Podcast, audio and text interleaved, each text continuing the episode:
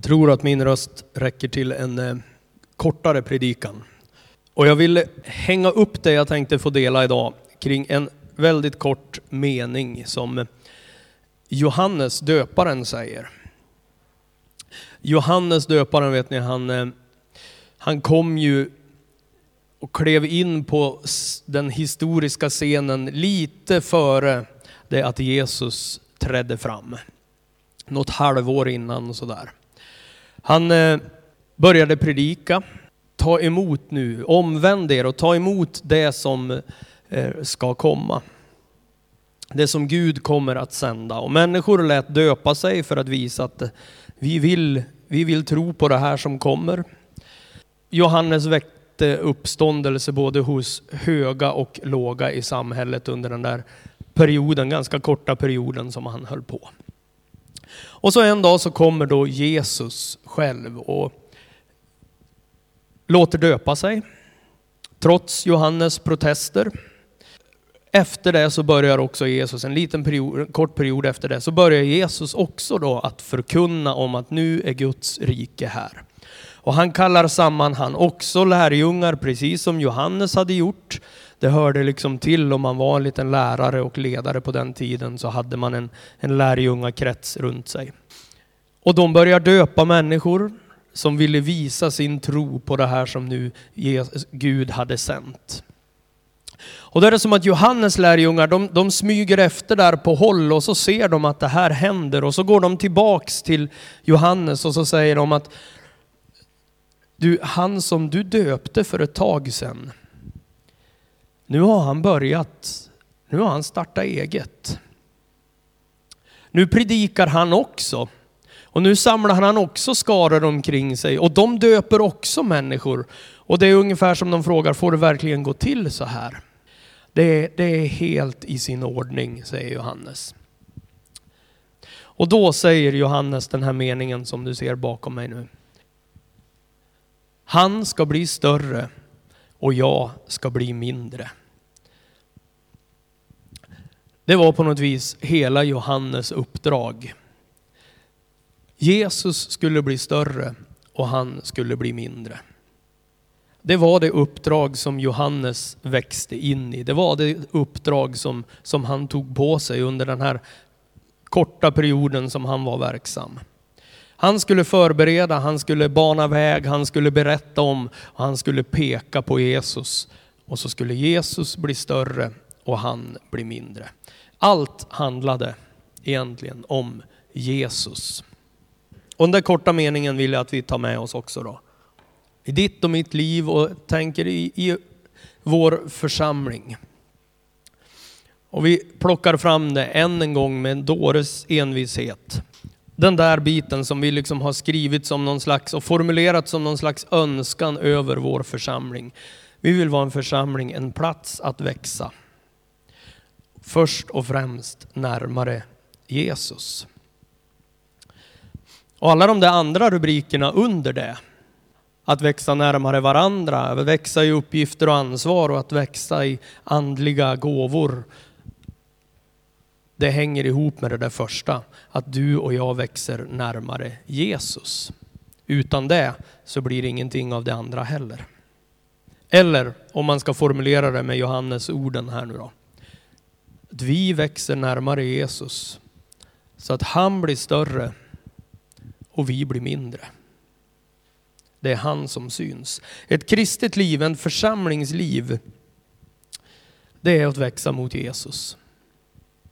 Men som så ofta när det handlar om bibliska sanningar så finns det ett, ett motsatsförhållande i det. Va? När vi talar om att växa, då tänker vi att då ska saker bli större. Va? Då ska det förmeras, då ska det utvecklas, då ska det bli, bli stort. Och det finns också i Bibeln, när Bibeln talar om att växa. När Jesus talar om sådden som läggs i, i, i åkern så talar de om att den ger skörd 30-falt och 60-falt och, och, så här, att det blir, det blir något stort av det. Jesus berättar om Guds riket, tron, det är som en, ett litet senapskorn, men när det får fäste då växer det och så blir det något jättestort av det. Det ligger i, i i trons natur. Församlingen berättas det om redan på församlingens första aktiva dag på pingstdagen så går det från att ha varit en skara på kanske en par hundra till flera tusen. Det ligger i tron att det växer. Men när det kommer ner i ditt och mitt liv på det personliga planet, då handlar det mycket om det här som, det som Johannes säger. Då handlar inte tillväxt om att nu ska jag växa, nu ska jag bli lite större, nu ska jag ta lite mer plats. Nu ska jag se till att ljuset hamnar på mig och de andra hamnar i skuggan. Eller nu ska jag förverkliga min, mitt uppdrag och min, min tanke. Utan Johannes beskrivning gäller fortfarande. Han ska bli större och jag blir mindre. Och konstigt nog så är det som att Bibeln säger att det är när det händer i oss, det är då vi finner livet. I den där motsatsen. Ibland så tar man bilden av Paulus som ett exempel på det här. Utifrån några saker som han skriver. I det första brevet som han skriver, som vi åtminstone har bevarat, första Korinthierbrevet, så säger han så här att jag är den jag är den minste av alla apostlar. Ja, jag är egentligen inte värd att kallas apostel därför att jag har förföljt Guds församling. Apostlarna, det var ju de tolv närmaste lärjungarna som sen blir tolv församlingsledare, eller ja, åtminstone elva av dem. Judas föll ju bort efter sitt förräderi och så väljer man in Mattias istället. Men sen så får också Paulus, trots att han inte har varit med och vandrat med Jesus som de andra, också kalla sig en apostel. Och med, med sund självinsikt så skriver han det här då att ja, jag är egentligen den minsta av dem, för jag, jag har ju liksom inte varit med på samma sätt som dem tillsammans med Jesus. Och ändå kan man väl säga att Paulus kanske betydde mer än många av de andra tolv för den kristna kyrkan i historien med sina brev och med sin undervisning. Men några år senare, tiotal år senare när han skriver Efesebrevet, då säger han, ja, jag är den obetydligaste av alla heliga. Då har han krympt. Jag har fått uppdraget och nåden att ge budskapet om Kristus till hedningarna, säger. Men jag är den obetydligaste av alla. Tiden har gått. Han har klivit in i sitt uppdrag. Han har rest runt och han har grundat församlingar runt om i, i den då kända världen. Hans brev som han har skrivit har redan börjat cirkulera bland församlingarna som jätteviktiga skrifter. Och rent karriärmässigt så har han klivit fram. Men när han ser på sig själv så säger han att jag, jag blir mindre och mindre. I Galaterbrevet, då går det ytterligare en par, tre år så här, då skriver han, ja jag lever. Men inte jag som lever, utan det är Jesus som lever i mig. Och så sammanfattar han på något vis vad, vad ett kristet liv är i det. Han växte i sitt uppdrag. Han blommade ut i de uppgifter han hade. Han blommade ut i, i de andliga gåvor som Gud hade lagt i honom. Men han blev bara mindre och mindre i sig själv. För han såg att det här handlar inte om mig, det handlar om Jesus i mig. Och Jesus stryker under det här ännu tydligare. Han talar om att den som är stor i, ja, i vår krets, i en församling, i, i församlingsgemenskapen, i de troendes gemenskap, det är den som tjänar. Så här säger han i, i Lukas 22, vi får den texten där uppe också. Men med er är det annorlunda. Den störste bland er ska vara som den yngste. Och den som är ledare ska vara som tjänaren. Vem är störst? Den som ligger till bords eller den som betjänar honom? Är det inte den som ligger till bords? Men jag är mitt ibland er som er tjänare. Och i Matteus 16, det kommer också på väggen, så tar han i ännu mer och så säger han så här. Sen sa Jesus till sina lärjungar. Om någon vill gå i mina spår måste han förneka sig själv och ta sitt kors och följa mig.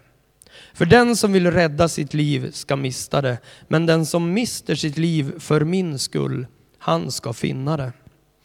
Vad hjälper en människa om hon vinner hela världen men måste betala med sitt liv? Med vad ska hon köpa tillbaks sitt liv?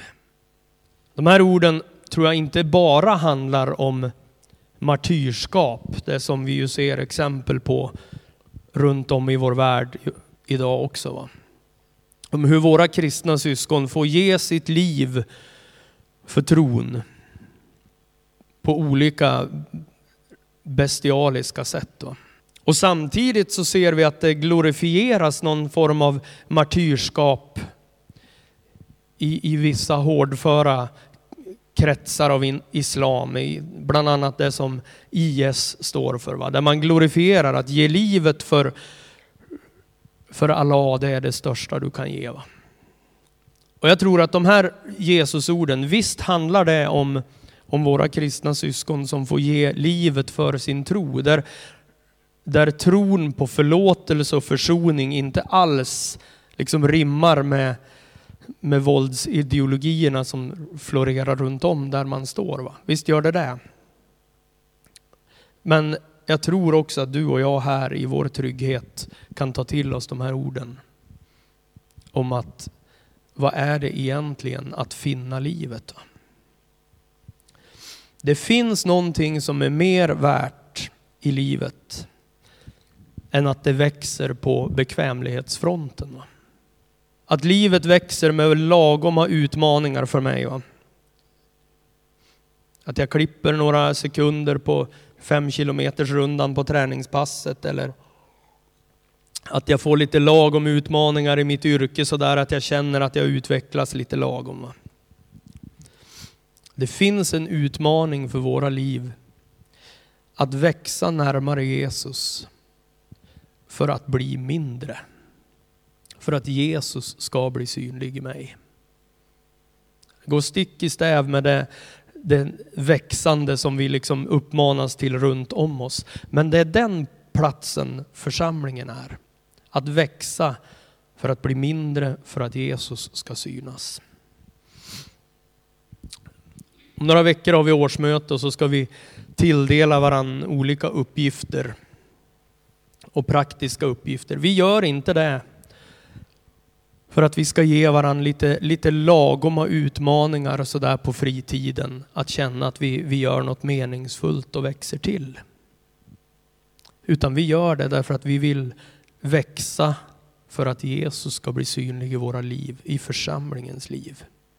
Det är målet. Vi vill att för vår församling ska växa och utvecklas, men inte för att den ska synas och märkas i första hand, utan därför att människor här i vår omgivning ska se Jesus. Så min korta predikan idag, det vill jag lägga på den där meningen va, som vi började med. Han ska bli större och jag ska bli mindre. Och då kan jag ställa en del följdfrågor till mig själv och jag, jag lägger dem till dig också utifrån det. Då. Sker det på något område i mitt liv idag? Att han blir större och jag blir mindre. Eller, eller får han stå tillbaka på domäner där jag breder ut mig och tar plats och gör det bekvämt för mig? Vilka steg och beslut kan jag ta en sån här enkel söndag förmiddag mitt i influensatider? För att jag växer lite närmare Jesus, för att han blir större och jag blir mindre. För det handlar om honom.